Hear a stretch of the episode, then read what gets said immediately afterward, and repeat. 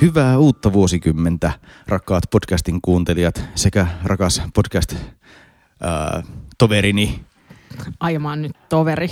Laura Rissanen. Puhutteleeko se pääministerikään ihmisiä tovereina? Ollaanko me aloitettu uuden pääministerin kausi ja me puhutellaan toisiamme tovereina? En mä tiedä, mutta mun mielestä järkyttävintä kuitenkin tässä uudessa vuosikymmenessä oli se, että mä tajusin, että koska mä oon syntynyt 78, niin mä oon ollut siis hengissä 6 vuosikymmenellä, no niin. Joista 5 Paavo Väyrynen on ollut ministerinä. Niin, se on ihan totta. Mä ja vielä ehtii tällä 6. Mähän siis tosiaan meidän 6- ja 8-vuotiaat halusi ehdottomasti valvoa puoleen yöhön, jotta he tietäisivät, miltä tuntuu olla elossa 2 eri vuosikymmenellä. Sitten mä olin vähän sillä, että no niin, äitikin kokeilee sitten, miltä tuntuu olla 5. Sitten mä toisin, että ei, vaan siis 6. Joo, mutta sitten pettymys oli suuri, kun 8-vuotias sanoi, että äiti, tämä ei tunnu yhtään erilaiselta. Niin, mikään ei tunnu miltään. Niin, mikään ei tunnu miltään, mutta se varmaan just johtuu siitä, että se Paavo Väyrynen ei ole ollut tällä vuosikymmenellä. Mutta sen sijaan on Helsingin valtuustossa jälleen. Niin, se on totta. Onkohan hän sitten ollut 6 vuosikymmenellä valtuutettuna? Varmasti on ollut valtuutettuna, mutta ei ehkä Helsingin valtuutettuna. Ei. Mutta saitko joululahjoja? Sainko mä joululahjoja? No en mä oikeastaan, mä en ole saanut moneen vuoteen enää joululahjoja, koska mä oon kieltänyt niiden antamisen, mutta mun lapset sai kyllä paljon. Niin, että ja he olivat, ja tää vanhempi lapseni oli myös hyvin kiinnostunut tonttujen työsuhdeasioista, että meillä varmaan kasvaa joku semmoinen työmarkkina-ihminen siellä meillä kotona. En tiedä, onko se hyvä vai huono asia. Saiko sä joululahjoja? Siis selvästi sait, kun kysyit tätä. No mä sain sellaisia vähän semmoisia niin arkkitehtuurilegoja, että mä voin ruveta tekemään sellaisia niin pienoiskaupunkeja niin legoista. Aika makeata. Sä et saanut kuitenkaan sitä Guggenheimin pienoismallia. En. Mullahan on muuten siis yksi kaveri, joka teki semmoisen niin jo ennen tätä Helsingin kukkiskeskustelua. Silloin oli tää kukkiksen pienoismalli ja se on tehnyt niin Instagramiin semmoista kukkisseikkailee juttua. Se on ihan mahtavaa. No mutta. Mutta päästinpä taas Guggenheimiin tälläkin vuosikymmenellä. Mutta muutakin taidetta Helsingissä kuitenkin koko ajan tapahtuu. Et nythän oli taas Lux Helsinki. Mä en ehtinyt Luxiin ollenkaan, kun olin lomamatkalla. Niin ja sitten siis sehän päättyy vasta eilen. Me nyt nauhoitetaan tätä poikkeuksellisesti jo torstaina viikkoa ennen valtuustoa. Ja mä olin tänä vuonna tosi pettynyt siitä, että se aamuluks oli vaan yhtenä aamuna. Et koska viime vuonna se oli useampanakin aamuna ja mä kyllä sanoisin, että me suomalaiset, jotka täällä pimeydessä vaellamme, niin ehdottomasti tarvittaisiin just aamuihin sitä valoa. Että en ihan ymmärrä, että miksei voinut olla sitä aamuluksia useampana aamuna. Ja me käytiin kiertämässä se semmoisessa ihanassa märässä vesi ilmassa se koko Lux Helsinki kierros, että oli toi Kaisaniemen kenttä, missä oli mun mielestä se kierroksen hienoin teos, eli semmoinen tuli tornado, niin se oli aivan semmoista märkää kuravelliä. Tosin mutta silti kannatti. No mutta hyvä. Mutta samanaikaisesti Helsingin kaupunki uutisoi tällä viikolla, että ensi kesän biennaaleja valmistellaan. Eli joo, huomasitko sä, siis liittyykö se jotenkin meidän parkkipaikkaan? Se liittyy, se on lähellä sitä meidän parkkipaikkaa, se on vähän toisella puolella, eli tuonne Etelä-Satamaan ollaan tekemässä semmoinen paviljonki, jonka vierestä sitten lähtee laivoja sinne saariin, jossa se biennaale ensi kesänä on. Näytti ihan arkkitehtonisesti mielenkiintoiselta. Joo, se oli semmoinen puinen pyörre sekin. Nyt tää pyöreä muoto tuntuu olevan. Löytyy niin help.fi etusivulta ainakin vielä. Ainakin vielä. Ja Biennaalestahan on enemmän siinä jaksossa, jossa toi Maija Tanninen-Mattila oli meidän vieraana tässä ihan pari kuukautta sitten. Me laitetaan se vaikka johonkin linkkiin, että muistatte kuunnella uudestaan. No niin, mainiota. Mitäs kaikkea on ensi viikolla valtuustossa tarjolla? No siellä on tietysti ensimmäisenä kyselytunti. Ja nyt täytyy sanoa, että mulla ennenkaan itsellä olisi en keksisi yhtään hyvää kysymystä. Keksiksä? Ei, nyt ei oikein mitään. Ei vielä lähtenyt käyntiin, mutta ehtiihän tää vielä. Niin, uudet gallupitkaan ei ole tullut. Ei ole tullut uudet gallupit, eikä nyt eikä tää silakka liikekään on nyt tässä vielä oikein lähtenyt käyntiin, mutta niin kuin Helsingin osalta, koska mehän ollaan silakoita kaikki, kun oikein silmiin katsotaan. Mutta se on varmaan taas jotain mielenkiintoista, johon sitten pormestari tai joku pormestareista tai jotkut pormestareista vastaa, että tänä vuonna ei ainakaan puhuta noista lumitöistä. Sehän on ollut semmoinen aika perinteinen tammikuun kysymys. Mutta nythän meillä tosiaan on näköjään ilmastonmuutoksen myötä tämä 5 kuukauden marraskuu täällä Helsingissä, että tällä mennään seuraavat 40 vuotta. Eikä, mä en kestä, mä vihaan marraskuuta. Mutta täällä listalla on muutama asemakaava. Vallilassa Nordea-kortteli asemakaava. Sinne rakennetaan uudisrakennus siihen ihan Dallebeen puiston viereen. Se tuskin on millään tavalla ongelmallinen. Mielenkiintoistahan tässä on tosiaan se, että siellä on OP ja Nordea ovat siirtäneet pääkonttorinsa siihen ihan Teollisuuskadun varteen ja luovat sinne tavallaan aika semmoisen Helsinki Bank District -tyyppisen niin keskittymän suorastaan. Ja sitten vieressä on tietysti vielä S-ryhmän ihan pääkonttori. Että se on aika mielenkiintoinen keskittymä siinä. Taitaa olla aika hyvä sellainen yhdistelmä ikään kuin sitä, että siinä on tavallaan tämä kantakaupunki on lähellä, josta päästään ratikalla, voi asua kantakaupungissa. Ja sitten toisaalta se on myös autolla saavutettavissa, että sitten sinne pääsee niin kuin pitkin Uutta Maata erittäin nopeasti kuitenkin myös. Joo, eikä metrokaan ole kaukana, että siinä mielessä ymmärrän tosi hyvin, ja tässähän oli ihan lähellä muuten, ettei se OP-pääkonttori olisi aikoinaan lähtenyt jonnekin Vantaalle. Ihan muualle, Vantaalle, mutta me sitten tultiinko me parkkipaikoissa vai missä me tultiin vastaan? Me tultiin parkkipaikoissa vastaan, eli OP sai rakentaa sinne enemmän parkkitilaa sitten kuin olisi muuten kaavassa niin kuin ollut lupa tehdä. Eli Hannu, aina ei autoilu ole pahasta. Hyvä, näin myönnettiin, mutta tämä on ihan mutta minähän olen ollut pitkälti sitä mieltä, että jos me luopuisimme tästä niin kuin parkkinormista kokonaan, niin sehän tarkoittaisi juuri sitä, että sitten sellaisissa paikoissa asuntorakentamisessa voisimme saada halvempaa asuntorakentamista, kun rakentaisiin vähemmän parkkipaikkoja, mutta sitten OP juuri voi tarvitessaan ja itse ne paikat maksaessaan rakentaa sitten enemmän parkkipaikkaa. Eikö näin? No näinhän se vähän on. Ja tähän suuntaanhan me ollaan nyt siis Helsingissä menossa tietysti. Sitten täällä on Oulunkylässä.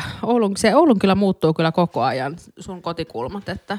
Joo, mutta tää on itse asiassa ihan semmoinen niin tosi perinteinen, tosi pieni täydentämiskaava siihen Mäkitorpan tien varressa. Siinä yhden kerrostalon takapihalle rakennetaan toinen kerrostalo, sitä puretaan niin kuin pieni rakennus ja rakennetaan uusi nelikerroksinen tilalle. Mutta näitä kun tulee paljon, niin sillä tavalla sitä, niin kuin sitten syntyy sitä väkeä lisää tai väelle lisää asumista. Että tässä taas viikolla kyllä uutisoitiin musta ihan aiheellisesti siitä, miten siis yksin elävien helsinkiläisten on lähes mahdoton päästä omistusasumiseen kiinni. Että täällä alkaa hinnat olla sellaisia. Mutta sitten kaikkein eniten ehkä näistä ensi keskiviikon asioista herättää keskustelua kohta numero 7, joka on Pakilan puisto Allianssin hankesuunnitelma. Ala-aste, yläaste, päiväkoti ja nuorisotilat. Ja tämä on tämmöinen niin kuin suurehko tosiaan kouluun ja kasvatus- ja koulutuspuolen rakennushanke, jonka kustannus on noin 53 miljoonaa euroa, jossa ollaan tekemässä kokonaan uudenlaista koulua ja peruskorjataan vanhaa ja sitten sen yhteyteen rakennetaan uutta koulua tuonne Pakilan suuntaan. Ja tässä itse asiassa se keskustelu ei ole niinkään se, että etteikö kaikki olisi sitä mieltä, että se nykyinen koulu pitää korjata. Kaikki on... Pakilalaisetkin ovat sitä mieltä, että tulee korjata. Keskustelu ja ne viestit, mitä itse kasvatus- ja koulutuslautakunnan jäsenenä olen saanut, ovat liittyneet tavallaan siihen koulun arkkitehtuuriin ja tähän laajempaan keskusteluun siitä, että miten kouluja rakennetaan. Niin, nykyisin. Aivan. Onko tämä vähän samaa kuin se Jätkäsaaren yhteydessä, kun uutisoitiin niistä kopeista, joita sinne tulee, jotka nyt ei varsinaisesti mitään koppeja ole. Tämä on just sitä samaa, eli vanhemmilla on pelko, että rakennetaan pelkästään suuria hälyisiä tiloja, jossa sitten pelkästään opetetaan valtavissa massoissa niin kuin ihmisiä ja sitten opetustulokset romahtaa ja niin kuin, kukaan ei opi mitään ja kaikki syrjäytyy ja rupeaa käyttämään huumeita. Mä toivon, että ihan näin se ei kuitenkaan ole. Se on ollut, se mitä meillä kasvatus- ja koulutuslautakunnassa ainakin sitä esiteltiin, niin siinä on ollut aika kattava vuorovaikutus myös opettajien ja vanhempien kanssa. Toki on aina niin, että varmasti aina löytyy joku, jonka mielestä ei ole riittävästi vuorovaikutettu, mutta sitä on kuitenkin käyty todella paljon läpi. Ja eräs koulun opettaja on ollut itse asiassa niin kuin ilmeisesti jollain tavalla vetovastuussa siitä tilasuunnitelmasta, mitä sinne on tehty. Ja sinne tulee myös tavallaan sellaisia perinteisiä luokkamaisia tiloja. Et se ei ole suinkaan niin kuin yhtä suurta tilaa, jota niin kuin joka päivä sitten niin kuin muunnellaan erilaiseksi. Mutta tämä on tosiaan laajempana kysymyksenä tavallaan se, että minkälaista kouluarkkitehtuuria me tehdään, millä tavalla se niveltyy siihen pedagogiikkaan, mitä me halutaan Suomessa kehittää, kun meillä on tämä uusi OPS ja kaikki tämä. Ja sitten tämä muuttuu tavallaan, tämä on sikäli niin kuin haastavaa, että kuitenkin on selvää, että sellaiset opettajat ja koulut, jotka on jossa se arkkitehtuuri mahdollistaa jotenkin uusia juttuja ja teknologiaa ja kaikki se, niin siellä ollaan osittain niin kuin syleilty sitä ja ollaan saatu tosi hyviäkin tuloksia. Mutta sitten tietysti on varmasti huonojakin esimerkkejä, mutta erityisesti tämä hankalaa päättäjille sinne, että nythän tämä tulee meille taas niinku tilahankkeena. Ja eihän me nyt tilahankkeen kohdalla ryhdytä muuttamaan taas sitten, että jos se koko opetussuunnitelma ja pedagogiikka, mitä ollaan kehitetty, ajaa toiseen suuntaan. Et sitten jos me halutaan vastustaa tämän tyyppistä pedagogiikkaa ja opetussuunnitelmaa, jossa tavallaan, joka ajaa tämän tyyppisiin uusiin tilaratkaisuihin, niin sitten meidän pitäisi muuttaa sitä strategiaa ja sitä suunnittelua, millä me tehdään sitä, eikä ruveta kaatamaan tässä vaiheessa, kun meillä on niin kuin piirrokset piirrettynä, niin kaatamaan näitä hankkeita. Niin ja siis kyllä me nyt muutenkin on vähän sitä mieltä, että eihän poliitikkojen pidä päättää, että kuinka monta luokkahuonetta koulurakennuksessa on, että kyllä se on sitten niinku pedagogien tehtävä. Ja mä oon sitten taas huomannut sen siinä, että omat lapset käy tämmöistä erittäin vanhaa koulua, siis jossa on niinku vanha perinteinen koulurakennus ja siellä esimerkiksi nyt sitten, kun ikäluokat vaihtelee, että tällä hetkellä siellä on semmoinen ekaluokka, jossa on niinku noin 1,5 luokallisen verran oppilaita ja sitten siinä on 2 luokanopettajaa ja sitten he sanoo just sen, että kun he mielellään jakaisi sitä niinku usein niinku vähän siis niin kuin monella eri tavalla, että ei aina tasan puoliksi, niin se, että sitten taas ne, niin kuin, kun siellä on ne vanhat perinteiset luokkahuoneet mitotettu sen, no Töölön ala-aste, joka on ollut aikoinaan Töölön kansakoulu, niin varmaan 45 oppilaan mukaan on mitotettu ne luokkahuoneet, mutta et siis, että kun ne on mitotettu sille normaaliluokalle, niin se on tosi hankalaa sitten se, että tavallaan, koska se riippuu ihan siitä oppitunnista, oppitunnin sisällöstä ja erityisesti näillä ihan ekoilla tokilla luokilla, jolloin on tosi paljon eroa esimerkiksi sillä, että ketkä osaa lukea ja ketkä ei. Että ne erothan on tosi isoja ja sitä, sen myötä haluaisi jakaa niitä oppilaita, niin se, että sitten ei ole mahdollisuutta jakaa sitä millään tavalla muuten kuin niihin niin kuin vanhoihin perinteisiin luokkiin, mitkä siellä on. Että kyllä tämä törmää niin kuin tässäkin, että käsitykseni mukaan siellä Jätkäsaaressa ollaan oltu kyllä tosi tyytyväisiä nyt tähän niin kuin uuden tyyppiseen koulurakentamiseen vai eikö? Kyllä mäkin nimenomaan luotan siihen, että meillä pedagogiikan ja kasvatuksen ja koulutuksen ammattilaiset suunnittelee sellaista ympäristöä itselleen työympäristöksi, jossa he uskovat pystyvänsä opettamaan lapsia mahdollisimman hyvin, koska sehän on se, minkä takia minkä kanssa he tekevät päivittäin töitä ja miksi he ovat sille alalle menneet, että tuskin siellä ketään sellaista sadistia, joka niin kuin lähtökohtaisesti jostain viraston ylhäältä niin kuin haluaa mahdollisimman huonoja opetustiloja suunnitella. Kyllä mä niin kuin rohkaisen valtuustoa myös niin kuin etenemään tämän pohjan kanssa, mutta nyt tästä on hyvä käydä keskustelua ja kuunnella kaikkia näkökulmiakin. Mä kuuntelin tuossa joku aika sitten, nyt tulee podcast-vinkki. Kuuntelin Ajatuksia kaupungista podcastia, jossa 2 nuorta arkkitehtiä, joiden nimet on itse Noora Laak, joka on siis Vasemmistoliiton edustaja ja kaupunkiympäristölautakunnassa. Ja sen jaoston puheenjohtaja itse asiassa. Niin sen lupajaoston puheenjohtaja ja sitten Jussi Ukkonen. He keskustelee mielenkiintoisista niin kuin kaupunkiin ja arkkitehtuuriin liittyvistä ajatuksista ja heillä oli yksi jakso liittyen nimenomaan tähän tuoreeseen kouluarkkitehtuuriin ja heillä oli siellä sitten juuri tuonne muistaakseni Östersundomin suuntaan jonkun koulun suunnitellut kaveri keskustelemassa siitä niin kuin prosessista erityisesti, että millä tavalla se arkkitehti kuuntelee pedagogia ja niin kuin lähtee tekemään sitä tilaa sitten näiden toimijoiden ehdolla. Suosittelen kuuntelemaan. Sieltä sai hyvää näkemystä siihen, että miksi toimitaan kuten toimitaan. Joo. Tämä oli hyvä vinkki, munkin täytyy kuunnella se, mutta että siinä mielessä on niin kuin hyvä, että meillä koulutiloja uusitaan ja näistähän me nyt sitten tehtiin vähän kiirehtymispäätöksiäkin osittain ja Länsi-Pakila, mihin tämä nyt tulee, niin se on tietysti vahvasti pientalovaltaista aluetta ja siellä on paljon lapsiperheitä, niin siellä varmasti lapsia riittää tulevaisuudessakin, vaikka joku mulle ehti huomauttaa jossain Twitter-ketjussa, että ei täällä meillä enää mitään lapsia ole kohta, että kaikki rahat riittää kyllä, kun ikäluokat niin pienenee. Ja totta kai ne pieneneekin, mutta että näin on. Mutta mun on nyt siis pakko mainostaa sen verran, että olen nyt 2 oppivelvollisen äiti, eli olen niin kuin näissä asioissa, että on mulle sydämen asia, eli meille tuli eilen toisen lapsen oppivelvollisuusilmoitus kotiin, ja sitten siinä samassa käytiin keskustelua myös kielivalinnoista, koska Helsinki, edistyksellinen kaupunki, niin meillä alkaa ensi syksynä jo 3. luokkalaisilla tämä A2 kieli, joka siis, kuten 8-vuotiaana ilmoitti, on äiti valinnainen, että sitä ei ole pakko valita. Ilmoitin kyllä hänelle, että tässä meidän talossa se on pakko valita. Joo. Hyvä, että kasvatetaan kunnolla. Niin, pitää kasvattaa kunnolla, mutta että tietysti siis sehän edellyttää sen, että tarpeeksi moni valitsee sen kielen ylipäänsä, että niitä ryhmiä syntyy. Että ainakin siellä meidän koulussa niin 12 oppilasta pitää olla, että ryhmä syntyy. Kyllä. Tänä keväänä varmaan päästään keskustelemaan muutenkin koulutuspolitiikasta useampaan kertaan. Tässä heti tammikuussa on tulossa yksi päätös, kun me päätetään Helsingin aikuislukion kohtalosta, yhdistyykö sen toiminnot Starin aikuisopistoon ja niin kuin osa työväenopistoon ja niin poispäin. Ja sitten vähän myöhemmin tulee vielä sitten semmoinen laajempi kysymys, jossa pohditaan koulupiirien muutosta. Eli tämmöisistä niin kuin tavallaan tiukan maantieteellisistä rajoista, jossa niin kuin aina yhteen kouluun menee yhdeltä alueelta kaikki lapset, niin siirryttäisiin vähän semmoiseen joustavampaan, jossa olisi tavallaan yhdessä isossa alueessa olisi monta koulua ja sitten niitä lapsia voitaisiin sijoittaa näihin kouluihin niin vähän joustavammin ja tasoittaa ehkä sitten, sanotaan nyt vaikka sitten S2-lasten prosenttiosuutta. Niin, toi kuulostaa niin kuin, ja toihan on nyt taas tämmöinen asia, että toihan kuulostaa ihan kammottavalta. Että lapset ei muka pääsisi enää siihen lähikouluun, mihin heidän kaikki kaverinsa ja naapurinsa menee. Että näinkö sinä haluat riistää helsinkiläislapsilta oikeuden lähimpään kouluun? En usko, että haluan riistää mitään. Mä kans uskon, kuitenkin että me halutaan varmaan se yhtenäinen koulupolku sieltä eskarista ihan sinne niin kuin tavallaan yläkoulun loppuun saakka. Itse asiassa tässä, kun tästä uutisoitiin, niin tästähän uutisoitiin vähän sen yhden aloitteen pohjalta, jossa mäkin olen ollut mukana, eli tämä lähipäiväkotiperiaate. Ja sehän on enemmänkin kuin eskari, eli kun meillähän iso ongelma on tällä hetkellä edelleenkin se, että päiväkotipaikkoja tarjotaan vähän ympäri kaupunkia. Kysyin, mulle just yksi naapuri tuossa kertoi, että joo, että no...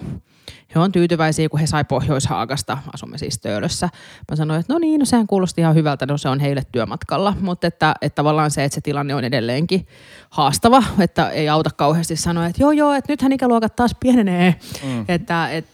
Ja tähän liittyen sitten tehtiin silloin se aloite, että pitäisi pystyä takaamaan sen lähipäiväkoti, koska se tavallaan luo just sit niitä kaverisuhteita ja luo sitä, että on niiden sama kaveripiiri ja koululuokka ja muuta, niin heidän kanssaan sitten jo sieltä päiväkodista alkaen. Mutta että nyt sitten jos se uutisointi oli vähän sellaista, että lasten koulumatkat saattavat pidentyä useilla kilometreillä, niin se ei varmaan yhdenkään päättäjän ajatuksena, että tässä nyt niin kuin lähdettäisiin pidentämään lasten koulumatkoja. Ei, ja se on tosiaan ainakin oma urheiluseurani, niin tämä lähipäiväkoti ja lähikouluperiaate on tosi lähellä sydäntä, koska sehän niin kuin mahdollistaa taas kerran sen, että sitten esimerkiksi ei tarvitse sitä henkilöautoa olla sitä varten, että aamulla tuolla pimeydessä pitäisi lähteä toiselle puolelle kaupunkia lapsia rajaamaan päiväkotiin tai kouluun. Mutta että tästä ihan varmasti tulee paljon keskustelua ja sitten, ja on jo tullutkin, ja tässä tietysti vanhempainyhdistykset ovat erittäin aktiivisina. Kyllä, ja nyt saa nähdä, että miten tosiaan Kasko sitten viestintänsä onnistuu hoitamaan, että perinteisestihan se on mennyt vähän sillä tavalla, että nämä lapset ovat numeroita ja sitten kerrotaan, että kuulkaa, tässä on semmoiset rätingit, että teillä ei voi olla nälkä.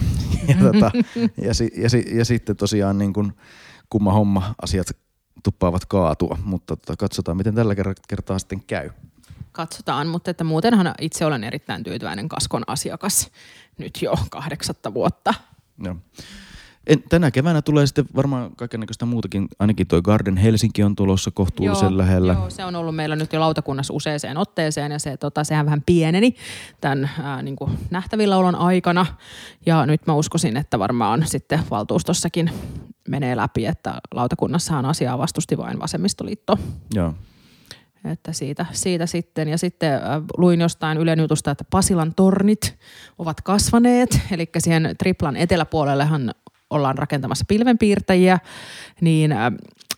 Jota on rakennettu toki 80-luvulta saakka. No niin, mutta nyt siellä ihan oikeasti rakennetaan. Mutta täytyy sanoa, että musta se Tripla niin nousi siihen supernopeasti, että et joskus joku voi rakentuakin nopeasti. Niin sinne on tulossa peräti 50-kerroksisia taloja. Että jos ajatellaan, että Kalastajantornit on nyt 33-kerroksisia, sinnehän on ensimmäiset asukkaat muuttaneet. On. Ja niin. Twitterin mukaan jo riitelevät Facebook-ryhmässään, joten ihan se on ihan, kyllä, joten se on ihan normaali suomalainen kaupungin osa sekin ihan sitten. Ihan mahtavaa. Mä en ollut huomannut Twitteristä puheenjohtajalla, mutta täytyy sanoa, että huomasitko sä, että joku tamperelainen kaupunginvaltuutettu oli innostunut meidän podcasteista. Hän oli kuunnellut kaikki meidän podcastit putkeen. Herra Jumala, terveisiä vaan Tampereelle niin, sitten. Niin. Sitten mä kehotin heitä perustamaan sinne oman Tampere-podcastin, että katsotaan perustavatko. Mutta se oli positiivista. Meitä kuunnellaan siis Tampereella saakka. Ajatelkaa. Big in Tampere. Niin, Big in Tampere. Vielä kun oltaisiin niin kuin Big in Japan, niin sit siitähän se kaikki lähtisi. Mutta mitäs muuta sä odotat, Hannu, kultapolitiikan keväältä? Ensi keväänä vielä voidaan ehkä tehdä jotain päätöksiä, kun niihin vaaleihin on kuitenkin vielä reilu vuosi. Tai siis vaan reilu vuosi. Niinpä. Tämän vuoden hyvä kysymys onkin juuri se, että nyt tällä kertaa päästään oikein aikataulutusta tekemään vaalibudjetti. Aivan totta. Nyt päästään tekemään vaalibudjetti, että nyt sitten kaikki kansalaiset siellä korvat höröllä, että nyt kannattaa sitten lähestyä poliitikkoja kaikkien toiveiden kanssa, että rahahanat voivat olla höllemmällä. Niin, ootko sä allekirjoittanut lapun jo? Kyllä mä oon sen henkisesti jo allekirjoittanut. Mä oon allekirjoittanut ihan fyysisestikin. Lapulla siis viitataan ehdokassopimukseen. Niin. Ja sä oot varmaan allekirjoittanut jo maakuntavaaleja. Niitähän mä oon allekirjoittanut ainakin 3. Mä oon varmaan niin kuin Suomessa se, joka on ollut eniten ehdolla kaikissa maakuntavaaleissa, joita ei ole järjestetty. Joo, mä en ole ollut, koska siis mähän on sen takia Uudenmaan maakuntahallituksen jäsen, että olen ehdolla maakuntavaaleissa. Itsekin olen varajäsen siellä. Kyllä, mahtavaa. Mutta palataan asioihin varmaan parin viikon kuluttua ja silloin meillä on todennäköisesti vieraskin. No niin on jo. Ehkä Tampereelta jopa. Ehkä Tampereelta jopa ja siis vieraita saa tosiaan meille ehdottaa ja myös tamperelaiset saa ehdottaa meille vieraita. Ja hyvää politiikan alkanutta kevättä. Musta on alkanut jotenkin vaisusti. Onko mä jotenkin väärässä? No se galluppi ei ole ainakaan näin torstai-iltana vielä tullut. Niin, se ehkä johtuu siitä. Niin, siis pakkohan siinä on demareilla olla plussaa. Mutta toisaalta tässä oli se politiikan joulukuu oli vähän sellainen, että on ihan mukavaa, että tämä tammikuu ei ole niin alkanut ihan samalla tavalla kuin joulukuu päättyi. Niin, se on ihan totta. Sisäministeri meni naimisiin. Onnea hänelle. Kyllä, joo. Kyllä. Joo, mutta muuten ei oikein ole ollut mitään uutisia tammikuussa. Ei. Yhtään orpoja ei tuotu alkoholista enää tammikuussa. Josta me tiedettäisiin. No niin, hei, nyt ei ruveta puhua ulkopolitiikkaa tässä. Ja Malmilla tässä. Lentää lentokoneet yhä. Niin, kaikki hyvin. No niin, hyvä. Nyt lopetaan. Hei hei. Hei hei.